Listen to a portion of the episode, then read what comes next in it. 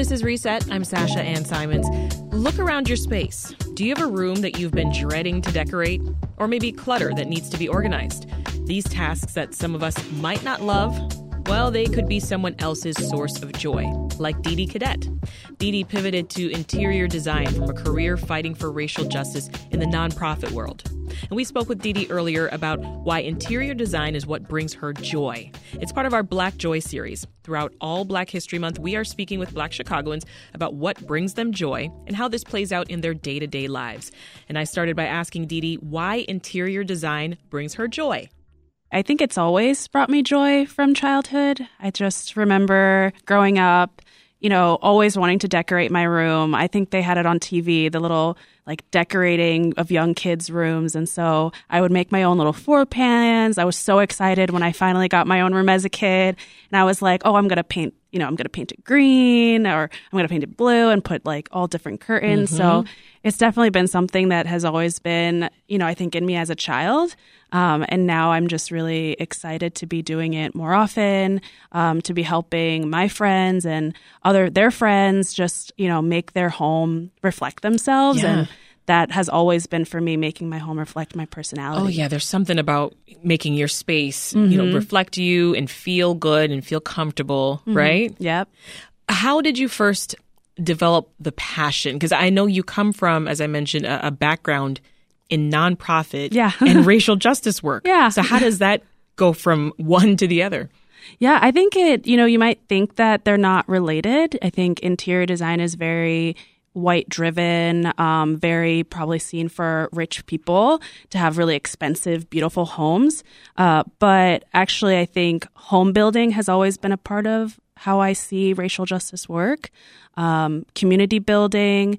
And so you know, I've loved hosting, bringing folks, bringing my friends into space, feeding them, making them feel safe, making them, you know, feel cozy. Mm-hmm. And that really translated to, oh, how can I make this space reflect those feelings that I want to bring people in?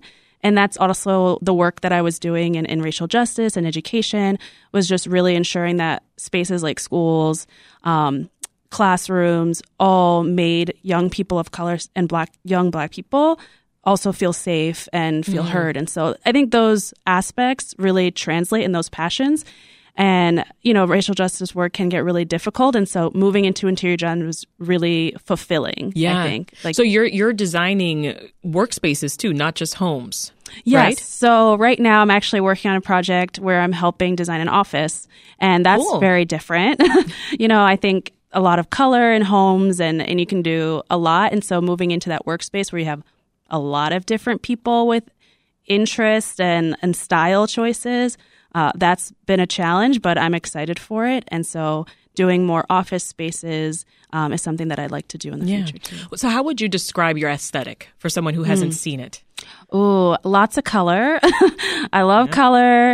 Uh, I love cozy, earthy, really bringing in nature, light.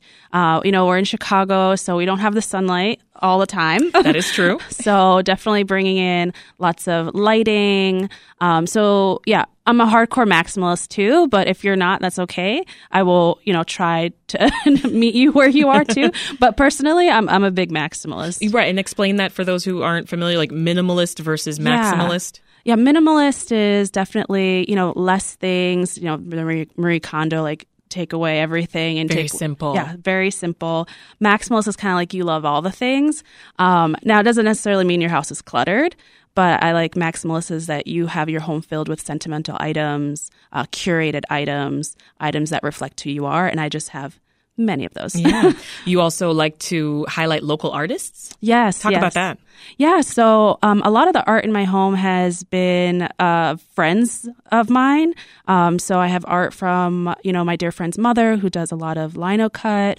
I have um, art from a friend that's based in Detroit. He does a lot of mural art.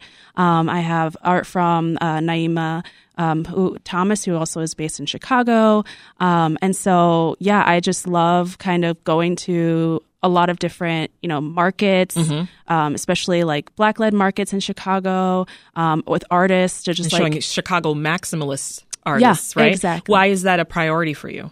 Um, yeah, I mean, I want my home to reflect me, right? So, um, so, and also like I'm drawn to that type to that art, right? We have similar interests. And so I want my home to reflect me. And also, I love propping up, you know, you can get a piece of art on Etsy or Target or any of those places, Yeah. but um, to one be supporting local, and then to have you know an art piece that not everybody's going to have, and also you get to sometimes be jump be some of the first people to buy that art before they go big. so yeah, I think That's there's true. plenty of benefits to doing that, and also just mean it's more special. Yeah. Mm-hmm. So, of course, uh, all of this, right? There, there's an aspect of helping others mm-hmm. included with what you're doing. How do you collaborate with people towards designing their space? Like, how does it work? I come to you and I'm like, all right, Dede, this corner mm. of this room is driving me insane. I think I want it to be an office. I don't know. Mm-hmm.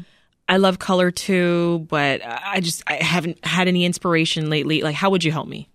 Yeah, I think uh, it's mostly starts with a conversation. Um, and, you know, I think something that I learned was I'd let folks kind of dictate what they want, but then I realized a lot of folks don't know what they envision. And so I think from, I realized that my skill is that I can help you um, kind of paint that picture of okay. all the possibilities of what it could be. And so um, a lot of it has to do with conversation and visioning. So part of the process is creating a bit, a bit of a vision board of, you know, you come to me with an idea and I um, create a, a vision of what it could look like. And then I do, it's a, a loop feedback session around, you know, what do you like? What do you not like? What's got to go? Um, what brands do you not like? You know, what brands do you not want to support? I think is also a big aspect too. Um, and so That's great. just having that sort of feedback and then multiple different steps, um, floor You, plan. you're right. A lot of us, we know that we want something to change, Mm-hmm. but we're like, I don't know what it is. I can't quite put my finger on it. So we do need a, Yeah. a Dede to Yeah. come in and, and help revive that space. So from my understanding, you've got this non-traditional method of payment for your Yeah. services. It's kind of similar to bartering. Yeah, so at the moment I still do work in in racial justice and so and I do still nonprofit fundraising. So at the moment as I'm still, you know, building up my portfolio, I'm doing a barter. And a lot of that also comes from you know, knowing that folks have different budgets. Um, A lot of my community, like we're are also in nonprofit world, so we don't have big budgets. But I'm also pushing back against that of like you don't have to have thousands of dollars to hire a designer, um, and then also thinking that maybe I do have somebody in the future who can pay a full price, and I can still take on clients that um, may not have the means to do that. Yeah. And so, yeah, That's right. great. Right now, it's just it's bartering. Uh, I'll do a couple hours, and then you can give a meal, you can a plant, whatever nice. you have, um, and then also um, just like a portion of uh, moving into the portion of the price of the budget.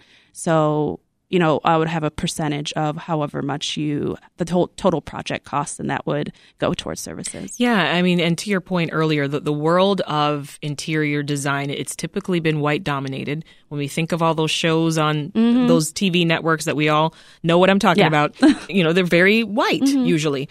Um, access also has generally been restricted to wealthier folks, right? Um, who have the money to hire these designers to come in. So, talk more about what your experience has been like just breaking into the field. Yeah, it's. I mean, I don't think design. I mean, I come from uh, a black immigrant household, and so becoming a designer, doing anything creative, was not really put in in front of me as an option. Um, like, no, no doctor? no, yeah, lawyer? my sister's a doctor, so it's like fine Oh, now. okay. but for me, I was always doing that. Even nonprofit was pretty non-traditional, right? It's not income, you know, wealth building per se. Um, but but yeah, so going into that field, I, I didn't go to design school. I have a poli sci. I'm a political science major, um, and so I really just started to seek online community. Uh, so I joined this online community called Spoak, and they really, you know, had thousands of people across the country and actually internationally just to like connect with. Nice. Um, started using their platform. Um, also just like Instagram, following different folks, um, and then just kind of making friends online uh, to talk with about you know their design journey and um, how they're what they're doing and just kind of yeah, because it's not a lot of people that are maybe doing it. Yeah. so just connecting with a bunch of different folks. But yes, it's and even that space is is very white, and Yeah. and that's also been hard. Um, so it's hard to find other designers of color and and even designers of color locally in your space. Um, and so finding a mentor is also you know you think of all those pieces. Um, so it is challenging, but it's definitely something that I know um, that I want to create space for in my life. Um, Yeah. so it's I definitely a bit of a challenge. And I love your motto anybody, any budget. yeah, yeah, for sure. This is Reset. I'm Sasha Ann Simons. For Black History Month, we are highlighting Chicago stories of people whose passions and pursuits epitomize Black joy. We're talking now with Dede Cadet, who's an independent interior designer, who says that she finds joy in design and creativity. And she balances this passion with her professional life as a nonprofit fundraiser who's striving for racial justice. So, uh, you know, during Black History, Black History Month, um, you'll know this, Dede. We, we often go through the same kind of overused narratives, right? They always focus on the struggles uh, of Black America. Um, but with this series, though, we wanted to take a moment, take a pause from that because we, we've got to focus on that a lot on this show, too, as the things are still happening, right? Uh, but we wanted to shift the narrative. We wanted to focus on positivity for this series. So tell me, what is bringing you joy right now? Yeah, I love that question, and I love this space to talk about it. Um, right now, I think bringing me joy is just my community, and that means like my my friends, my family, um, like making joyful memories together, and and really thinking about you know what brings us pleasure what brings us joy and doing those things together. I'm, I'm an auntie you know making time for my for my family making time for my nibblings um, and you know spending one of my favorite things is just like laughing with black women. So just like getting together. We have a little book club that i'm in that's like all black women. We read black books books led by other black women together. And Nice. so that brings me a lot of joy when we're there and we're talking about stories and we're you know just like laughing together. Um, all those things bring me joy travel like exploring continuously being creative just reminding me like that this life is worth living when you know the, so much of this society is is going against that. And so um yeah just thinking about the different ways in which i'm reminded of the joy in life and laughter um, is is really what kind of motivates me moving forward. So You know, there's another question that uh, I'm asking folks this month for our series, and, and that is what do you think is the most misunderstood part of the Black experience in America?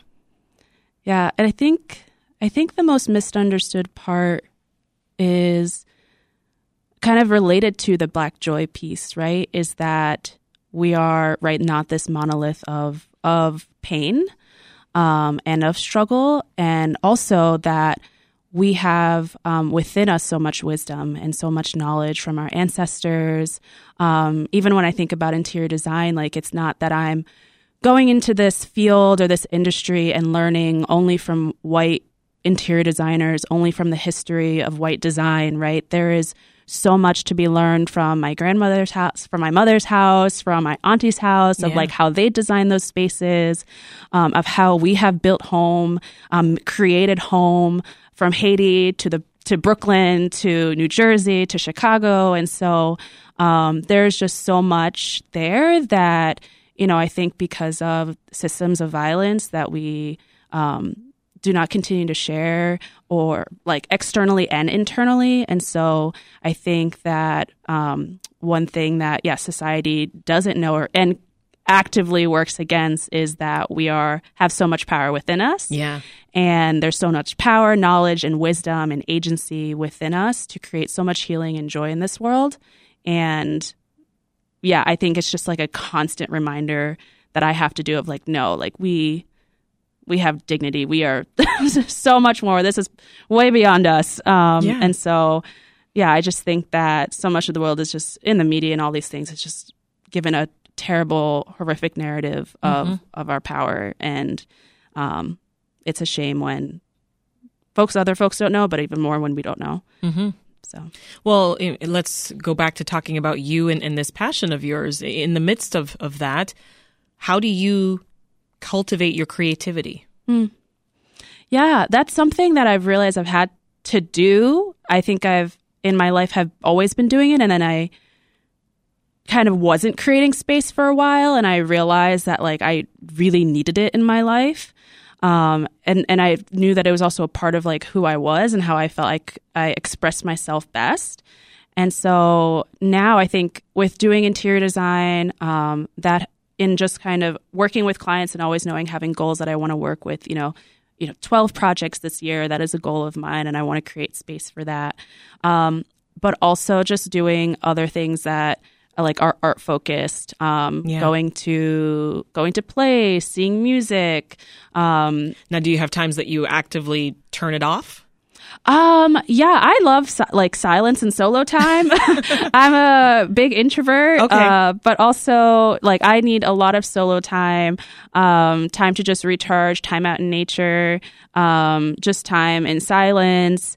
Um, that also, right, definitely tempers me down because if I'm overly stressed, yeah, there's got to be some balance. Absolutely, right? yeah. yeah. I mean, you're still doing that day job. exactly, right? Said. I think the hardest part is if my day job gets too busy and then I don't have space to enjoy it. It's like it's the hardest thing, and so um, making sure that I have plenty of boundaries in place so that I can still do what I love and build this for myself. Mm-hmm. Um, and also, yeah, making sure I'm I'm rested, making sure I'm creating time with loved ones, right?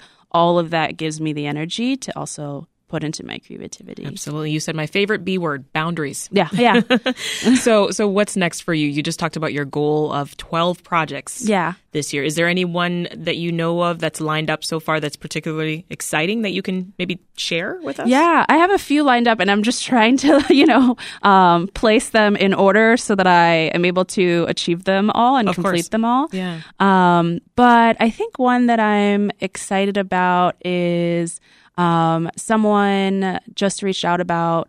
Um, well, the office I'm I'm very excited about because that's incredibly new for me. Nice. Um, haven't done something like that before, and um, another person. Yeah, most of the times it's living rooms people want to do, but I do have like a basement entertainment room that has a lot of different spatial issues. so okay. I think um, that one I'm pretty excited about. Ready to roll up your sleeves and, yeah. and get it done. Mm-hmm. That's awesome. So where can people go to learn more or just contact you if they want to work together? Yeah, um, I am on Instagram at Dede Cadet. That is at D E D E C A D E T and I have a Google form that you can, you know, share with me what you're interested in, what you're looking for, your design style, and then we just pretty much take it from there. So, yeah. That's great. Well, that was independent interior designer Dede Cadet. Thank you so much. Yes, thank you so much for having me.